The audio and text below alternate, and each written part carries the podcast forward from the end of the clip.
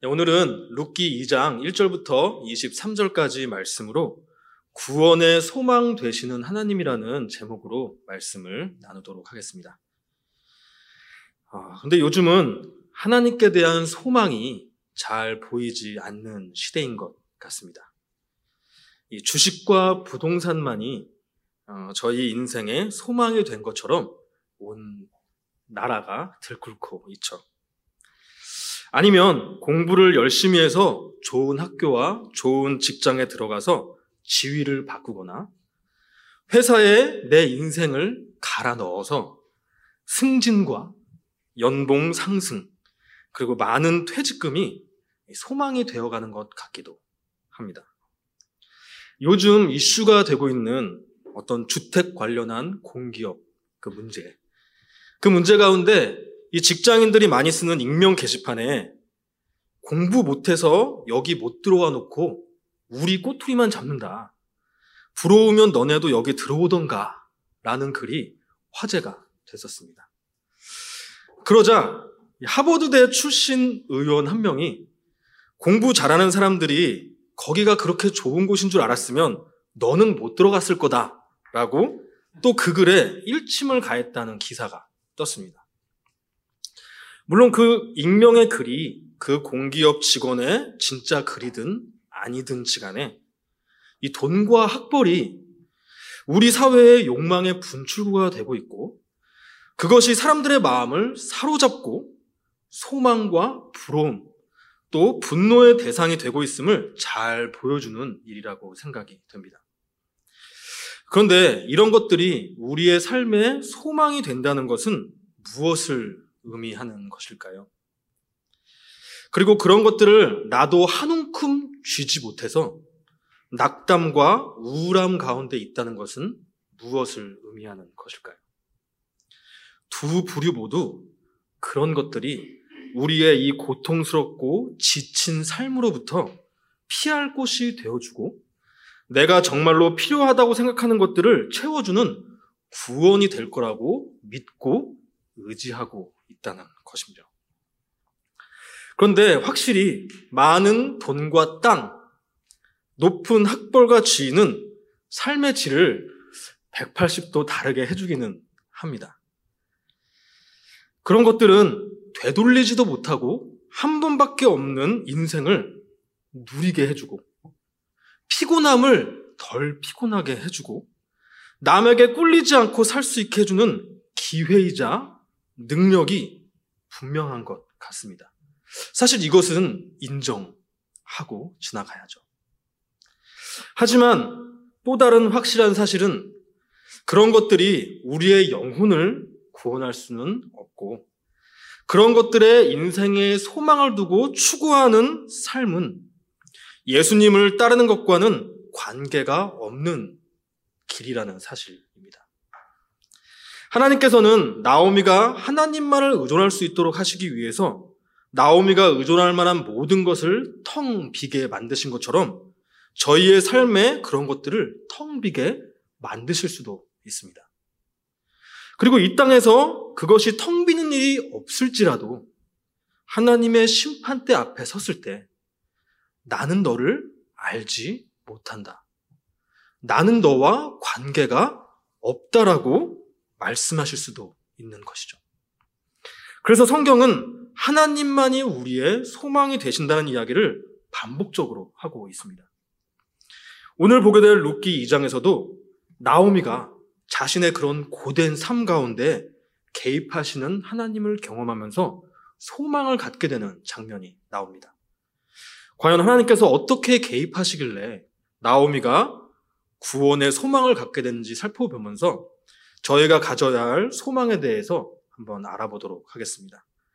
그렇다면 어떻게 하나님께서 구원의 소망 되심을 알 수 있을까요? 첫 번째로 완전한 보호를 해 주시기 때문입니다.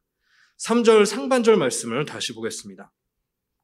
룻이 가서 배는 자를 따라 밭에서 이삭을 줍는데. 자, 룻기 1장에서 나오미는 남편과 아들들을 모두 다 잃고 하나님의 은혜를 의지하기 위해서 룻과 함께 이스라엘로 돌아왔지만 남의 땅을 전전하며 떨어진 이삭을 주워 먹고 살게 됐습니다. 특히 나오미가 나이가 많아서 룻이 혼자서 하루 종일 수고해야 둘이 하루를 겨우 먹었을 것입니다.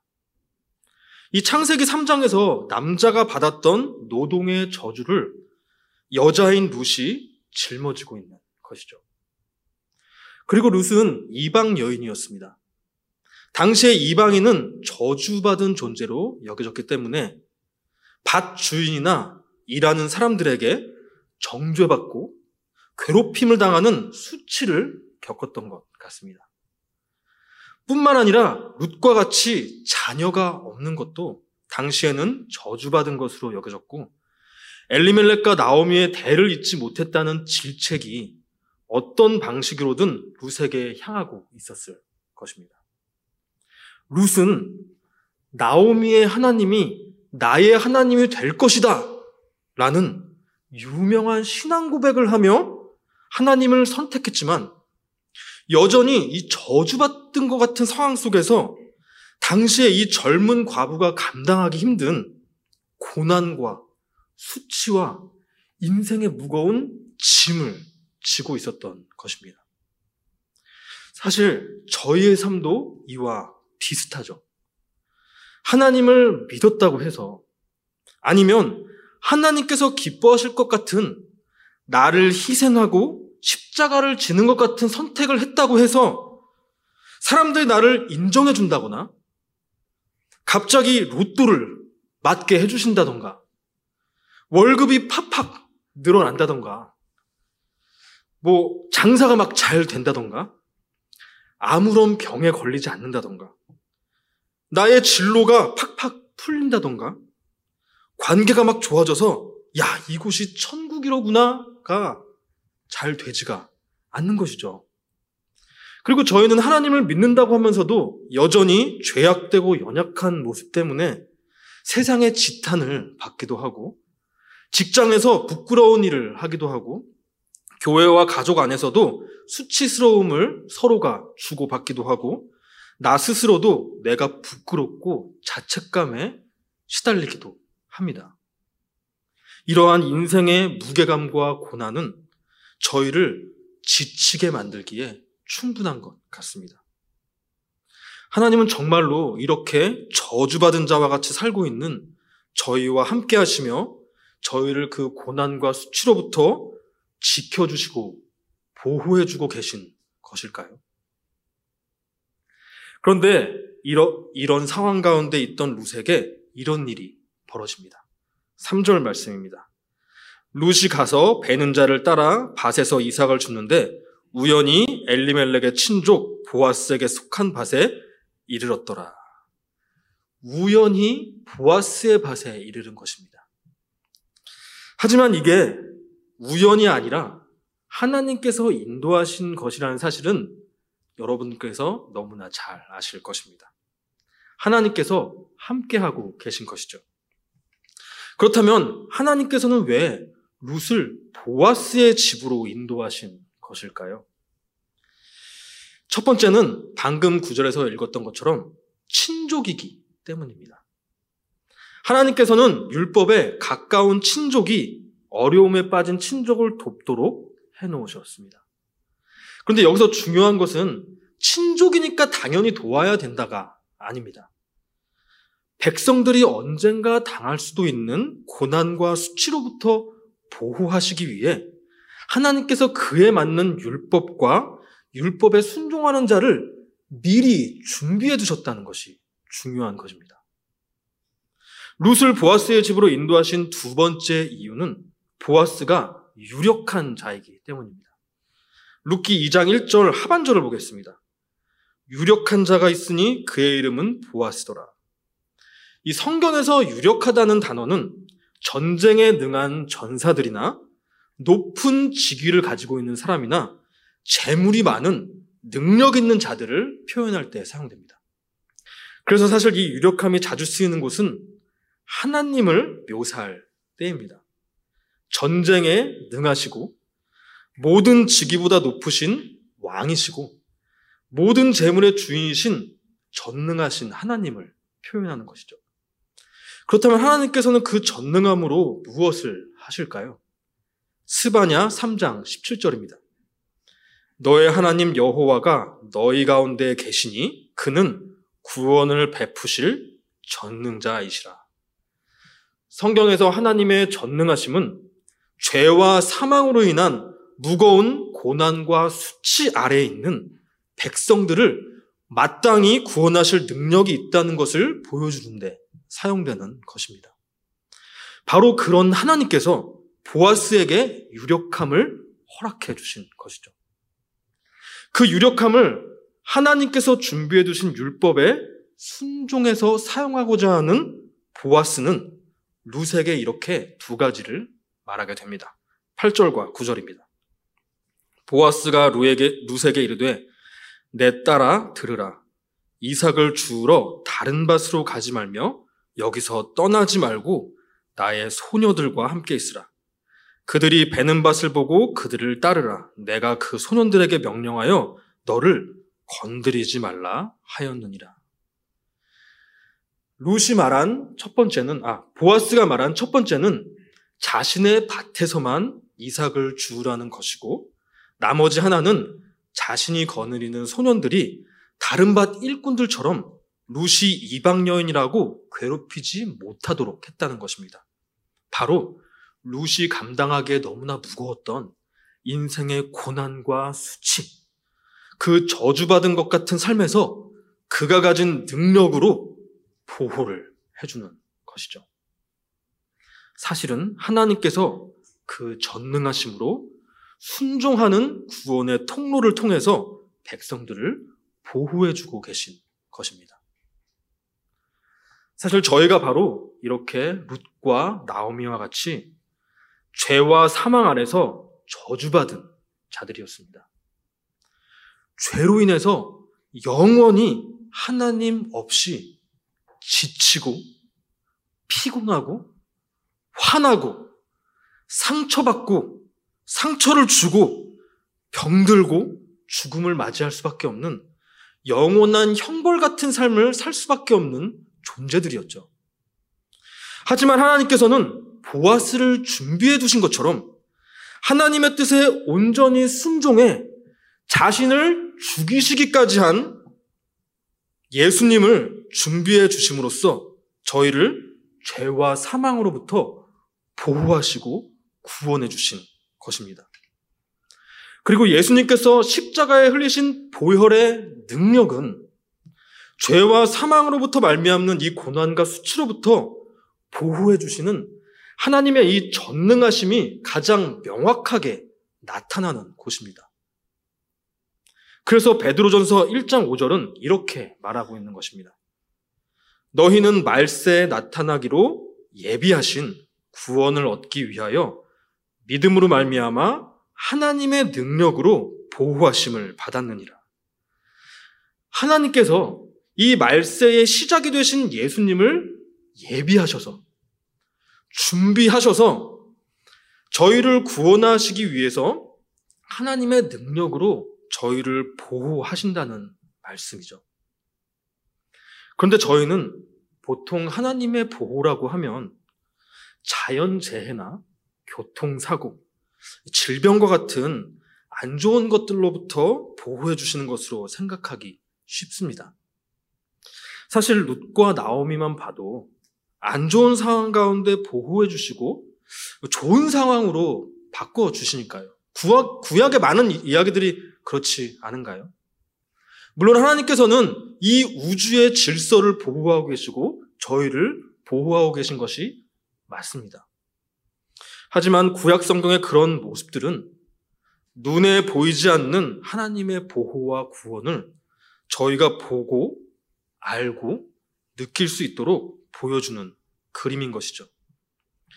그렇기 때문에 오늘 나오미와 룻이 겪었던 고난과 수치와 인생의 무게 역시도 죄와 사망으로 인해 하나님의 관계가 끊어져 나타나는 고난과 마귀의 정죄와 수치를 짊어지고 사는 저희의 인생들을 보여주는 것입니다.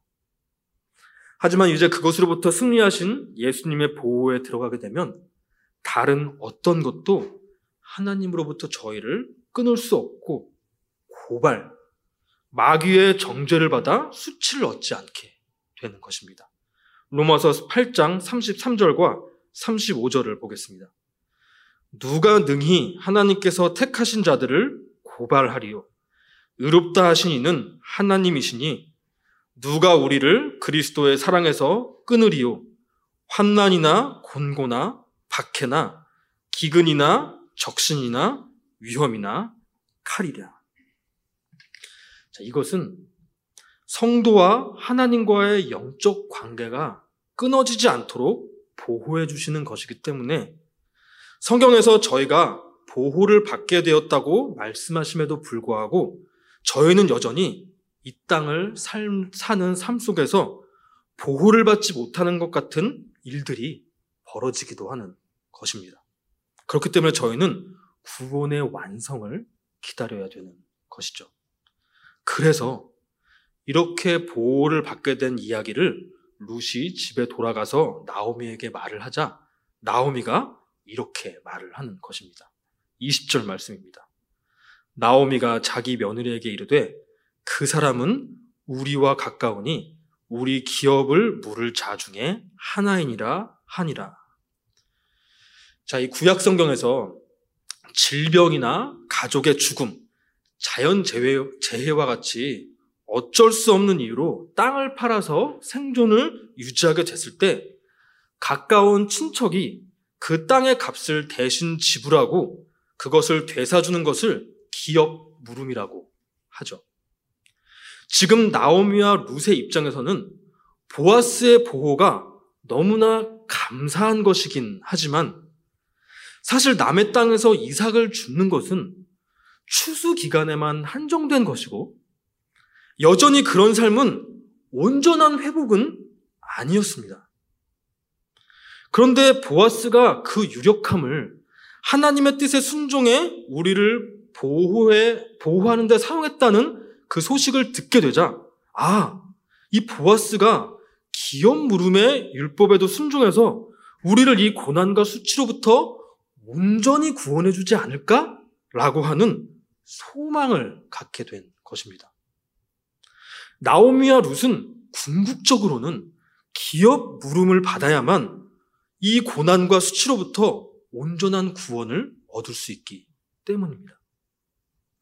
저희 역시도 예수님께서 저희를 죄와 사망으로부터 구원해 주셨다는 복된 소식을 전해 들었고 그것을 믿고 감사하며 살고 있지만 여전히 완전히 회복되지 않은 세상에서 육신을 입고 살고 있습니다. 그런데 나오미는 보아스의 보호를 통해서 우리가 온전한 구원을 받게 되지 않을까라는 여전히 의문에 깃든 소망을 갖고 있지만 저희는 십자가 죽으심과 부활 그리고 성령의 인치심을 통해서 예수님께서 반드시 다시 오셔서 저희를 온전히 구원해 주실 것을 약속해 주셨습니다. 이것은 구약 백성들이 그렇게나 고대했던 너무나 확실한 소망의 증거인 것이죠. 저희가 이것을 소망의 근거로 확실하게 믿는다면 세상의 것들이 나의 고난과 수치와 인생의 지층과 무게감으로부터 보호해 줄 것이라고 소망하지 않을 수 있게 됩니다. 뿐만이 아니라 하나님을 모르는 사람들처럼 그것의 유무에 휘둘리는 삶을 살지 않을 수도 있게 되는 것이죠. 그렇기 때문에 저희는 이렇게 주일마다 모여서 십자가를 통해 우리의 죄와 사망으로부터 보호하시고 구원하신 예수님을 기억하는 것입니다. 이렇게 매주 그리고 매일같이 예수님께서 우리를 그 고통으로부터 삶의 무거운 짐으로부터 우리의 이 지친 삶으로부터 보호해 주신다는 것을 그 복된 소식을 기억하고 묵상하고 기도하시면서 하나님만이 우리의 구원의 소망 되심을 확고히 믿으시는 저와 여러분들이 되시길 바랍니다. 두 번째로 하나님께서는 어떻게 구원의 소망이 되시나요? 풍성한 생명을 주시기 때문입니다. 14절 말씀입니다. 식사할 때 보아스가 루세게 이르되 이리로 와서 떡을 먹으며 내 떡 조각을 초에 찍으라 하므로 룻이 곡식 빼는 자 곁에 앉으니 그가 볶은 곡식을 주매 룻이 배불리 먹고 남았더라. 자, 일하다가 식사 시간이 되니까 보아스가 룻을 자신의 식탁으로 초대해 배불리 먹이는 것입니다. 어쩌면 룻은 다음날 먹을 도시락을 쌀 여력이 없어서 굶주림 가운데 하루 종일 일했을 수도 있습니다. 뿐만 아니라 룻과 나오미는 집에서도 충분한 식사를 하지 못했을 수 있습니다. 사람들이 이렇게 추수할 때 일부러 곡식단을 막 흔들면서 정리하는 것도 아니고 조심스럽게 할 텐데 이 떨어진 이삭을 주스면 그걸로 얼마나 먹고 살 수 있을까요? 둘 다 충분한 양식이 없어서 굶주림 가운데 있는 것입니다. 그런데 보통의 땅 주인은 율법을 따라서 이삭을 죽도록 하는 것을 허락하는 것조차 쉽지 않은 일이었기 때문에 보아스가 룻의 배고픔까지 챙겨주는 것은 율법을 뛰어넘는 은혜를 베푸는 것입니다. 근데 보아스는 또 거기에서 멈추지를 않습니다. 15절과 16절입니다. 룻이 이삭을 주우러 일어날 때에 보아스가 자기 소년들에게 명령하여 이르되 그에게 곡식 단 사이에서 줍게 하고 책망하지 말며 또 그를 위하여 곡식 다발에서 조금씩 뽑아버려서 그에게 줍게 하고 꾸짖지 말라 하니라. 이 당시 이삭을 줍는 가난한 사람들이 추수한 곡식단을 다니면서 곡식단에 붙어 있는 것을 뜯어가는 경우가 있어서 단 사이에서는 줍지 못하겠는데 루세게는 거기서도 줍도록 허락을 한 것입니다. 더 많이 주실 수가 있는 것이죠. 그리고 곡식다발에서 일부러 이삭을 뽑아서 바닥에 뿌리라는 것입니다. 이것은 추수하다 떨어진 이삭을 죽게 하라는 율법도 뛰어넘는 것이죠. 정말 큰 은혜를 베풀고 있는 것입니다. 이런 은혜 아래에서 룻은 하루 만에 20kg나 되는 이삭을 주었는데요. 일반적으로 여자가 하루 종일 쉬지 않고 주어서 이 남자 한 명이 들기도 쉽지 않은 20kg 쌀포대를 만든다는 것은 불가능한 일입니다. 그리고 룻이 점심을 배불리 먹고 남은 것까지도 싸가게 했죠. 지금 이것은 보아스가 굶주린 룻과 나오미에게 하나님의 뜻을 따라 풍성한 양식을 베풀고 있다는 것을 보여주는 것입니다. 이 구약 성경에서 하나님께서 이렇게 백성들에게 풍성할 양식을 필요에 따라 공급하시는 것은 생존의 근거가 우리에게 있는 것이 아니라 하나님께 있다는 것을 보여주기 위한 것이었습니다. 신명기 8장 3절을 보겠습니다. 만나를 너희에게 먹이신 것은 사람이 떡으로만 사는 것이 아니요 여호와의 입에서 나오는 모든 말씀으로 사는 줄을 네가 알게 하려 하심이니라.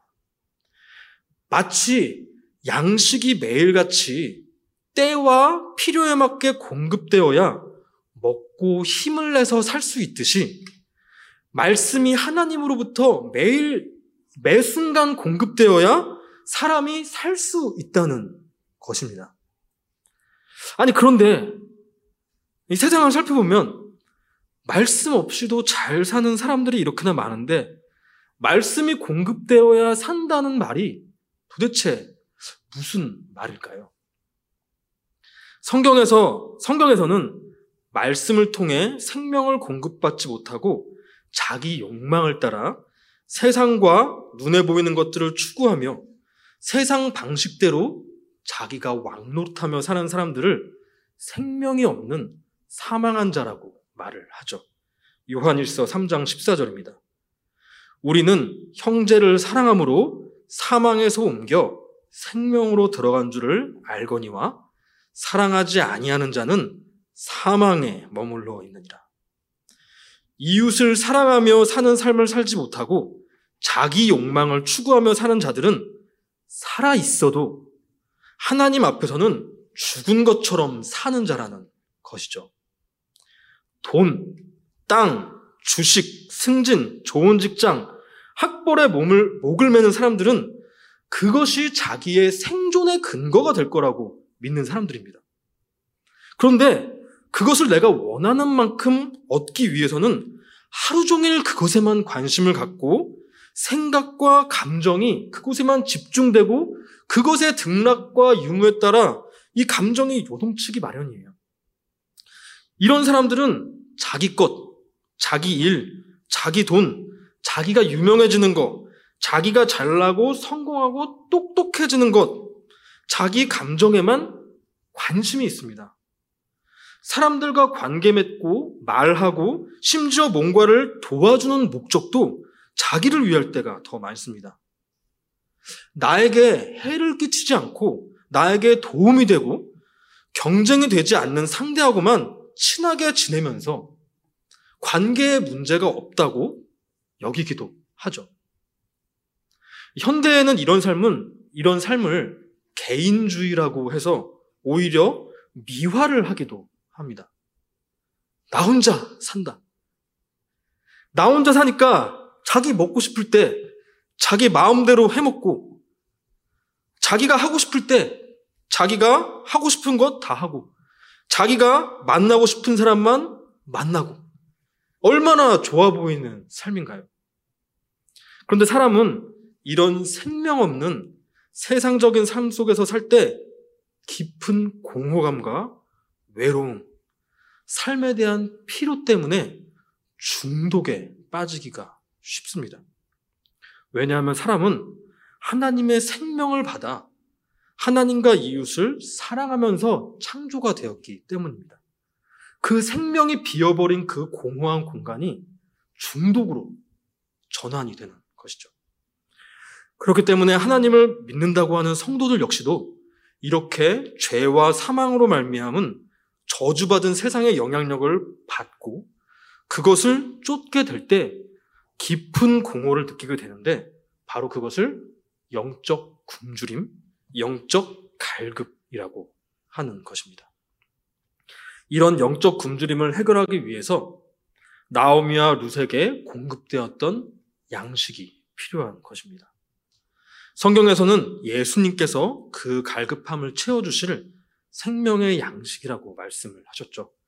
요한복음 6장 35절입니다. 예수께서 이르시되 나는 생명의 떡이니 내게 오는 자는 결코 줄이지 않을 터이요 나를 믿는 자는 영원히 목마르지 아니하리라. 자, 왜 이러냐? 왜 이러냐면 바로 이 예수님께서 태초부터 하나님과 함께 하셨던 생명의 말씀이시기 때문입니다. 요한 1서 1장 1절과 2절입니다. 태초부터 있는 생명의 말씀에 관하여는 우리가 들은 바요, 본 바요, 자세히 보고 우리의 손으로 만진 바라. 이 생명이 나타나신 바 된지라. 이는 아버지와 함께 계시다가 우리에게 나타나시 바된 이 신이라. 바로 예수님을 말씀하시는 겁니다. 하나님께서는 광야 백성들에게 만나를 주시면서 하나님 나라에 너희가 이제 들어가게 되면 바로 이 생명의 양식인 말씀, 이 예수님을 매일같이 받아 먹고 살아야, 이 예수님을 따르는 삶을 살아야 생명이 있는 자로 사는 것이라고 가르쳐 주셨던 것입니다. 지금 룻과 나오미에게도 바로 그것을 보여주고 있는 것이에요. 이제 이렇게 구약에서 예표되었던 예수님을 믿는 저희는 예수님을 기억하고 말씀을 묵상하는 이 풍성한 양식을 먹으면서 영적 갈급함으로부터 벗어나 생명의 삶을 살 수 있게 된 것입니다. 자, 이렇게 룻이 일을 마치고 나오미에게 돌아왔을 때 보아스가 보호를 해줬다는 소식뿐만이 아니라 이렇게 풍성한 양식을 주었다는 소식도 전해 주었습니다. 그러자 나오미는 룻에게 이 밭에서만 일하라고 조언을 해 주었고 룻은 추수가 끝날 때까지 보아스의 밭에만 머무르며 이삭을 주었습니다. 23절 말씀을 보겠습니다. 이에 룻이 보아스의 소녀들에게 가까이 있어서 보리추수와 밀추수를 마치기까지 이삭을 주우며 그의 시어머니와 함께 거주하니라. 이 두 사람은 다른 곳이 아니라 이 보아스의 밭에 머무를 때에만 풍성한 양식을 공급받을 수 있고 추수가 끝날 때까지 기업물음이라고 하는 온전한 구원에 대한 소망을 잃지 않고 붙들 수가 있기 때문에 보아스의 밭에 머물려고 한 것입니다. 어찌 보면 저희가 사는 이 말세라고 하는 이 시대는 하나님께서 백성들을 거두시는 이 추수의 시기라고 볼 수 있습니다. 이 추수를 끝내실 때까지 저희도 소망을 잃지 않고 그때를 기다리기 위해서는 생명의 양식 되시는 예수님 안에 머물러야 되는 것이죠. 사람은 매일 밥을 먹어야 하는 것처럼 또 매일 숨을 쉬어야 하는 것처럼 매일 예수님의 피와 살을 먹어야지만 저희의 삶이 끝날 때까지 예수님께서 재림하실 때까지 하나님만을 소망하는 삶을 붙들고 살 수 있기 때문입니다. 사실 저도 최근에 이런 경험을 했습니다. 사실 저는 목사이긴 하지만 굉장히 멘탈이 약합니다. 저와 신앙생활을 오래 하신 분들은 이미 아시겠죠. 최근에도 그런 일들이 있었어요.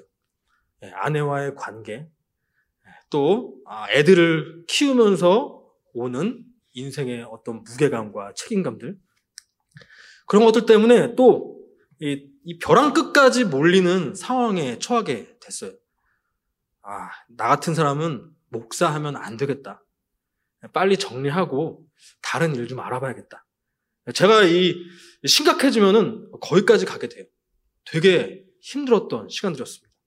그런데 이 유초등부 말씀을 준비해야 되잖아요. 근데 주말이 가까우면서 유초등부 말씀을 읽는데 요셉에 대한 이야기가 나왔어요. 요셉 이야기 여러분도 잘 아시고 아이들도 잘 알고 저도 잘 아는 이야기였습니다. 그런데 초등부 말씀을 준비하기 위해 요셉의 이야기를 묵상하니까 요셉이 젊은 나이에 그 요셉이 감당하기 힘든 그 인생의 무게, 너무나 큰 고통, 정죄, 그 감옥에 갇히는 일들, 너무나 힘든 일을 겪고 있는 거예요. 근데 하나님께서는 그런 요셉과 함께 하시며 너가 지금 형통하다라고 말씀을 하고 계신 거예요. 너가 지금 잘 되고 있다라고 말씀을 하고 계신 것입니다. 그렇게 힘든 상황, 그 어린 젊은 사람한테요. 근데 하나님께서 그렇게 말씀하시는 이유는 바로 하나님께서 함께하고 계시고 하나님께서 인도하고 계시고 하나님께서 목적하신 바로 그 구원의 자리, 구원의 통로로 이끌고 계시기 때문에 네가 형통하고 잘 되고 있는 것이다라고 말씀을 해주고 있는 것이었어요. 저는 그 말씀을 묵상하면서 마음이 눈 녹듯이 사라락 녹아내리는 것을 느꼈습니다. 그러면서 다시 이 자리에 설 수가 있었어요. 저를 못 보실 수도 있었습니다.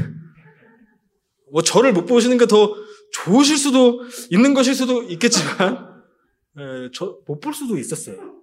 정말입니다. 근데 결국은 그렇게 요셉과 함께 하셨던 하나님, 그렇게 저희와 함께 하시는 예수님께서 나를 인도하시고 보호하시고 내가 내 스스로 겪는 이 정죄와 수치감으로부터 보호하고 결국 나에게 이렇게 생명의 양식을 공급하시는구나를 경험하면서 다시 생명에 있는 삶, 하나님의 청지기로서의 삶, 다시 이웃을 사랑하는 삶으로 되돌아갈 수가 있었던 것이죠.